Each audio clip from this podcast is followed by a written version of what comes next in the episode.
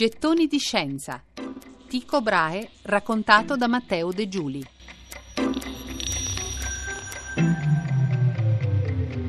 Tycho Brahe fu il più grande astronomo a occhio nudo della storia della scienza. Non usò cannocchiali per le sue osservazioni, non so, telescopi, usò, sì, qualche strumento però. I nomi degli strumenti dell'epoca di Tycho hanno un suono desueto, come i bastoni di Giacobbe, la balestriglia, il sestante, sono strumenti ottici, astrolabi e poi insomma quasi compassi celesti, diciamo così, che lo aiutarono nelle osservazioni che Tico però fece sempre a occhio nudo. Ma bastoni di Giacobbe, balestriglie, sestanti non erano gli unici strumenti, gli unici oggetti con cui Tico Brahe dovette avere a che fare quotidianamente nella sua vita. C'era pure, infatti, il suo naso finto. I racconti dicono fosse d'oro oppure d'argento. Le prove scientifiche poi sui resti hanno dimostrato che, almeno quello sepolto insieme al suo cadavere a Praga, in realtà era di ottone. Magari, è probabile, ne aveva diversi, un naso di una lega o di un'altra a seconda delle occasioni, quello d'oro solo in presenza del re, magari.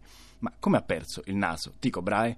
Beh, c'entra l'altro lato di Tico, non quello scientifico, ma quello personale, quello delle feste e degli eccessi, il Tico Brahe vendicativo e un po' paranoico. Stava per compiere vent'anni Tico Brahe quando, per due volte di fila, a due diverse feste di fidanzamento, a distanza di pochi giorni, Tico Brahe incontrò Manderup, Parsberg, il suo cugino di terzo grado. Forse Parsberg prese in giro Tico per un'osservazione astronomica venuta male, o forse lo provocò per una previsione astrologica che Tico sbagliò, le due cose d'altra parte andavano a braccetto all'epoca. Forse, magari, erano solo rancori familiari, cose di nobili, non lo sappiamo. Di sicuro l'alcol non aiutò e così i due decisero di regolare le cose alla vecchia maniera. Si incontrarono in un cimitero e durante il duello la spada con el saccesto di Manderup Parsberg staccò via una buona parte del naso di Tico, che da quel giorno dovette sostituirlo con una protesi.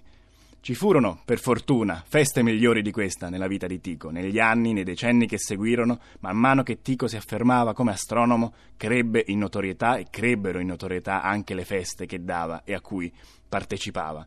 Insomma, magari vedendo il suo naso volare via, Tico può avere provato un senso di sconfitta, oltre che dolore, ma di lì a qualche anno avrebbe avuto un'isola intera, un castello tutto per lui, un nano giullare di corte, un alce come animale domestico. La leggendaria e surreale vita quotidiana di Tico la raccontiamo meglio però nel prossimo gettone. Gettoni di scienza. Tico Brahe raccontato da Matteo De Giuli.